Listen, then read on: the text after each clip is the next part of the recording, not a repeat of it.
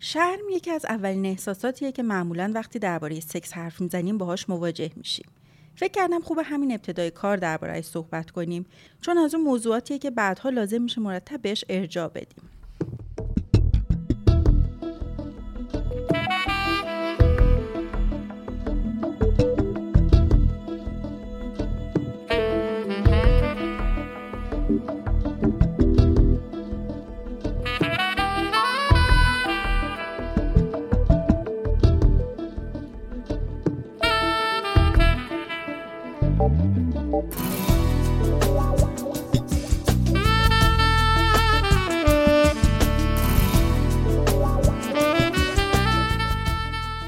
خجالت احساس گناه و شرم وقتی به سراغمون میاد که خودمون رو ارزیابی می‌کنیم یا مورد قضاوت دیگران قرار می‌گیریم و می‌دونیم که در رسیدن به یه سری استانداردها موفق عمل نکردیم یا بعضی هنجارها رو شکستیم.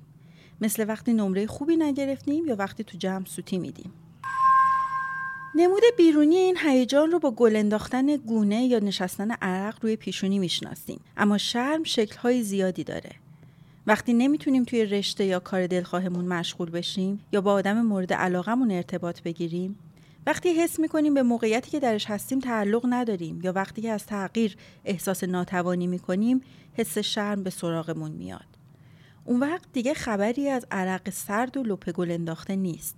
وقتی ما نمی‌تونیم فاصله بین خواسته خودمون یا انتظارات دیگران رو با واقعیت موجود پر کنیم دست به رفتارهای مخرب می‌زنیم. واکنش یکی ممکنه رو آوردن به مواد باشه یکی دیگه ممکنه به خاطر شرم به حسادت و زیراب زدن رو بیاره. یکی میره سراغ یخچال و تا می‌تونه می‌خوره. یکی دیگه هیچ وقت ارتباط عاطفی یا جنسی برقرار نمی‌کنه. یکی دیگه افسرده میشه. یکی دیگه خودش رو تو کار غرق می‌کنه. تو اخترک بعدی میخاره ای می نشست دیدار کوتاه بود اما مسافر کوچولو رو به غمی بزرگ فرو برد. تو چه کار می‌کنی اونجا؟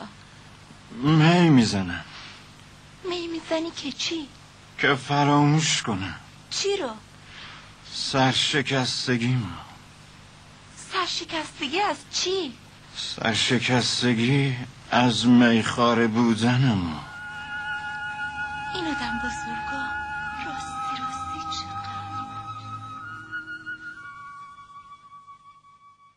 داشتیم می‌گفتیم که احساساتی مثل شرم و حیا و خجالت معمولا به عنوان عواطف اخلاقی شناخته میشن. یعنی شکلی از هیجانات هستند که با خداگاهی در ارتباطن. مثلا بچه وقتی به دنیا میاد احساس شرم نداره. به تدریج و در مواجهه با دنیای اطراف اون رو کسب می‌کنه. در بهترین حالتش قرار بوده که این احساس شرم به عنوان یک راهنمای درونی کار کنه و بدی ها رو در ذهن ما زشت و قبیح جلوه بده. در داستان آفرینش همینو می‌خونیم که بعد از خوردن سیب یا میوه درخت آگاهی آدم به مفهوم خیر و شر پی می‌بره و از اینکه برهنه است خجالت می‌کشه.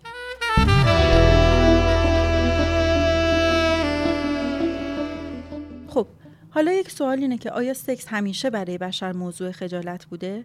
فروید میگه نه. او میگه این شرمی که الان درگیرش هستیم محصول تمدنه. یعنی وقتی ما رفتار جنسیمون مثل بقیه حیوانات بوده چیزی برای خجالت کشیدن وجود نداشته. اما امروزه سکس یکی از تابوهای بزرگ جوامعه. فقط هم اختصاص به جامعه ایران یا فرهنگ خاورمیانه نداره. یه نمونه از تحقیقات در این زمینه آثار برن براونه که می‌تونه این موضوع رو به خوبی نشون بده. There is a huge difference between shame and guilt. And here's what you need to know shame is highly, highly correlated with addiction, depression, violence, aggression, bullying, suicide, eating disorders. And here's what you even need to know more guilt inversely correlated with those things. The ability to hold something we've done or failed to do up against who we want to be is incredibly adaptive. It's uncomfortable, but it's adaptive. Guilt. I'm sorry I made a mistake. Shame. I'm sorry I am a mistake. خانم برن براون یه نویسنده آمریکاییه که کارش پژوهش در حوزه شرمه. توی کتاب دیرین گریتلی یا جرأت بسیار از مطالعاتی مثال میاره که توی دانشگاه بوستون انجام شده. در این تحقیق از زنها و مردا پرسیدن که از چی بیشتر از همه خجالت می‌کشن. حدس شما چیه؟ جواب زنها این بود ما از ظاهرمون خجالت می‌کشیم مهم نیست زنهایی که این جواب رو دادن چه شکلی بودن مسئله اینه اونا از اونچه که بودن از اونچه که هستیم خجالت می‌کشیم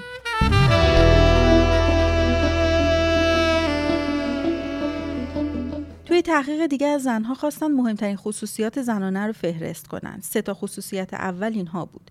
لاغری و ظرافت، دوم مهربانی، سوم نشون دادن تواضع و جلب توجه نکردن. یعنی زن خوب زنیه که ظریف و مهربان و شیرین باشه و تا جایی که ممکنه حرف نزنه.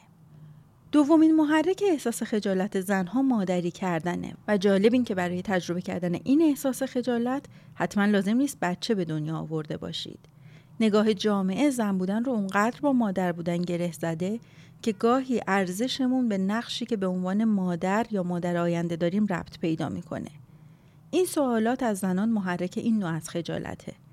چرا ازدواج نکردی؟ چرا بچه دار نمیشی؟ چرا فرزند دوم نداری؟ چرا فاصله بین بچه هات انقدر زیاده؟ چرا انقدر بچه داری؟ چطور وقتی سر کار میری می‌تونی به بچه برسی؟ بچه ها اذیت نمیشن شاغلی؟ یا چرا سر کار نمیری؟ چرا بچه تو اینجوری بار آوردی؟ و هزاران نظر دیگه راجب مادری کردن. مجموعا اونچه که باعث شرم و خجالت یک زن میشه اینه که ازش انتظار میره زن کامل باشه. همزمان هم زیبا باشه، هم سکسی باشه، هم وفادار، هم سر کار بره و پول خوب در بیاره، هم در کارهای خونه کدبانو باشه، هم مادر فداکاری باشه که رسیدگی به فرزندانش اولویتش هستن، هم همسری که وظایف زناشویی رو به بهترین نحو انجام میده. این شبیه زندگی کردن توی تار انکبوت چسبناک و لایه لایه و پیچیده است. از هر طرفش که بری به توقعات ضد و نقیزی می‌رسی که به ما میگه چه کسی باید باشیم و چطور رفتار کنیم. هر قدر تلاش کنی ازش خارج بشی توقعات و نارضایتی بیشتری به وجود میاری.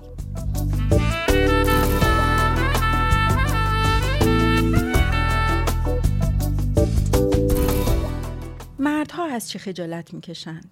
از ضعیف بودن برن براون تعریف می‌کنه وقتی از مردها می‌خواستم خجالت رو تعریف کنن چنین جوابهایی گرفتم خجالت یعنی شکست در محیط کار در زمین فوتبال در ازدواج در تخت خواب در زمینه مالی در مورد فرزندان موضوعش مهم نیست. خجالت به هر حال معادل شکسته.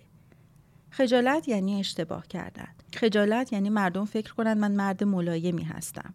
خشن و قوی نبودن برای ما حقارتبار و شرمآوره. خجالت یعنی برملا کردن هر نقطه ضعفی. خجالت یعنی نشون دادن ترس. نباید بترسی و نباید ترست رو نشون بدی.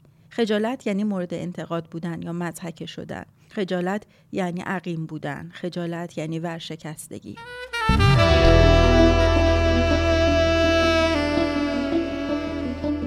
هرچی کمتر درباره خجالت همون حرف بزنیم اون بیشتر کنترل ما رو به دست می‌گیره و ما رو شکننده تر می‌کنه هنوز بعضی ها هستن که فکر می‌کنن شرمنده کردن یک نفر راه خوبی برای ادب کردنشه. این کار غلط و خطرناکه. خجالت زده کردن نه فقط هیچ نتیجه مثبتی نداره بلکه به احساس حقارت دامن می‌زنه. ما انسان ها طبیعتا دلمون می‌خواد سزاوار عشق و احساس تعلق باشیم. می‌خوایم بهمون توجه بشه و حس ارزشمندی کنیم. هیچ همسر، والدین، معلم یا دوستی نتونسته با ترد و تحقیر روی طرف مقابلش نفوذ موثر داشته باشه. همه ما موافقیم که خجالت کشیدن تجربه دردناکه ولی وقتی خجالت دادن از طرف کسانی که ما رو خوب می‌شناسن و به ما نزدیکن اتفاق میفته دردش چند برابره. دیده شده خیلی وقتها زنها شاکیان که چرا شوهرانشون باهاشون درد دل نمی‌کنن یا صمیمی نیستن. ولی واقعیت اینه که اکثر زنها تحملش رو ندارن.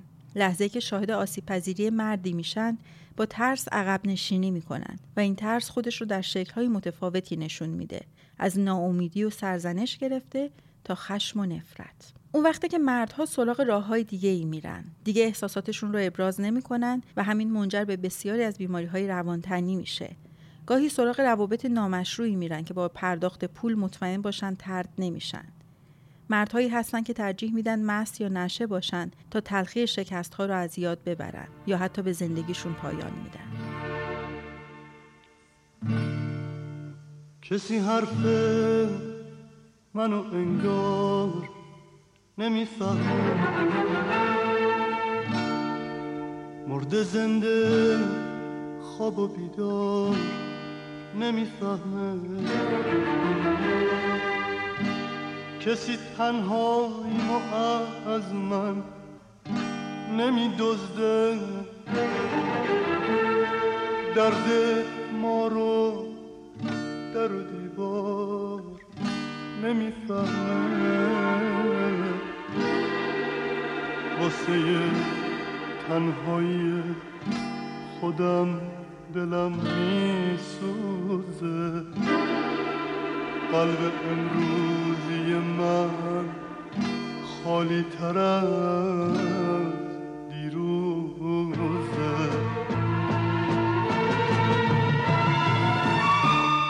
سقوط من در خودمه.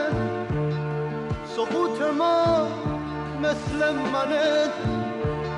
مرگ روزای بچگی از روز به شب نکته جالب درباره شرم اینه. ما معمولا مردم رو در زمینه های قضاوت می‌کنیم که بیش از همه باعث خجالت خودمون میشه.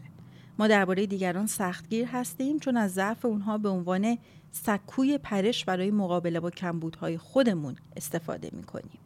انگار با تحقیر کردن اونها اعتبار ما بالاتر میره. واقعیت اینه که همه درگیر چنین فکرهایی میشیم. ولی برای داشتن روابط سالم باید بتونیم به این وسوسه ها غلبه کنیم. پس اگه بخوایم الگوی مخرب شرم رو از بین ببریم اول باید این رو بپذیریم که ما وقتی تو موقعیت شرم‌آوری قرار می‌گیریم نومیدانه برای رهایی از احساس شرم و در امان موندن از اون دست و پا می‌زنیم و دائما اطرافیان رو تومه قرار میدیم. بعد از اون پذیرش به این فهم می‌رسیم که راه حل رهایی از احساس خجالت تحقیر دیگران نیست. باید تصمیم بگیریم که به خودمون و دیگران کمک کنیم. با همدلی و نشون دادن اینکه من هم به اندازه تو آسیب پذیر هستم. همدلی در اینجا نقطه مقابل قضاوت کردنه. کسی که با خودش مهربون نباشه نمی‌تونه خالصانه به بقیه هم محبت کنه و کسی که دیگران رو میبخشه حقشه که خودش رو هم ببخشه. ما باید بتونیم با هم همدلی کنیم.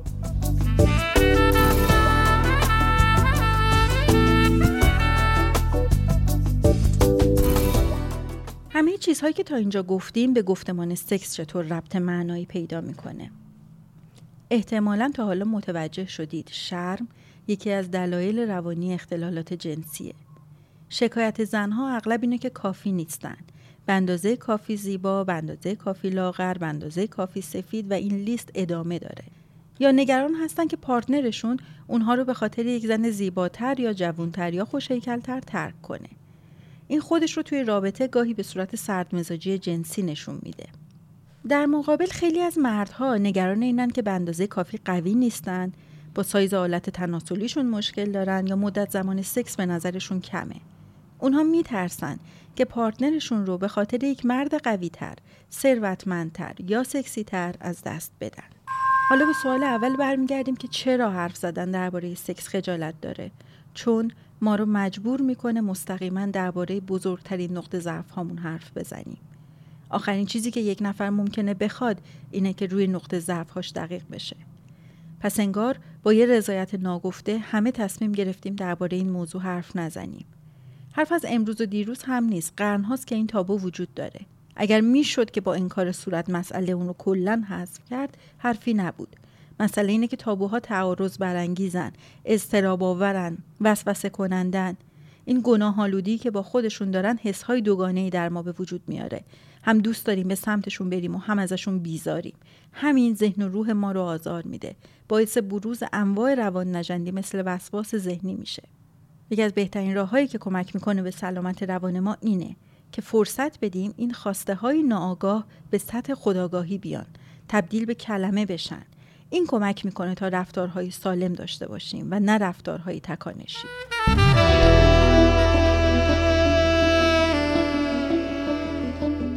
در پایان می‌خوام یه حرف مهمی رو بزنم.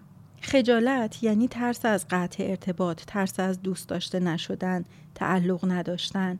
اگه می‌خوایم از چنگ خجالت رها بشیم و به هم نزدیک بشیم باید واقعی باشیم این شجاعانه ترین کاریه که می‌تونیم انجام بدیم دوست داشتن خود واقعیمون و حمایت از هم برای واقعی بودن. گول پیام های تبلیغاتی رسانه رو نخورید. برای رابطه خوب six pack و سایز فلان و قد بیسار و نسبت کمر به باسن و استخوان فک و اینا نیازی نیست. ممکنه اولش مثل قلاب عمل کنه ولی نمیشه باهاش رابطه اصیل ساخت. من بهتون اطمینان میدم با هر ظاهری که باشید. یک نفر هست که از استایل و ویژگی های شخصی شما خوشش بیاد. شک ندارم. می‌دونم که زیست شناسی و روانشناسی تکاملی و خیلی از دانشمندای این حوزه نظراتشون چیه ولی باز پای حرفم هستم نه ستاره نه نه گل سرسبدی تو نه عزیزترین عزیزا نه زیاد خوب نه بدی تو. نه به پاکی گلی تو نه خداوند نجابت نه کلیسایی مومن نه که مظهر صداقت نه شراب که نه هستی نه خدای دلبری ما نه نسیم صبح ساده نه مثل غروب دریا. هر کی هستی نمی‌دونم نمی‌دونم. با نگاه چرا میلرز دلم؟ چرا میلرز دلم؟ چرا میلرز اگر به خود واقعیتون رسیدید چه در روابط عاطفی چه رابطه جنسی چه کار چه درس خوب پیش میرید. آتنتیسیتی موضوع مهمیه. در یکی از اپیزودهای آینده دوباره بهش برمیگردیم و اونجا دربارش بیشتر حرف می‌زنیم.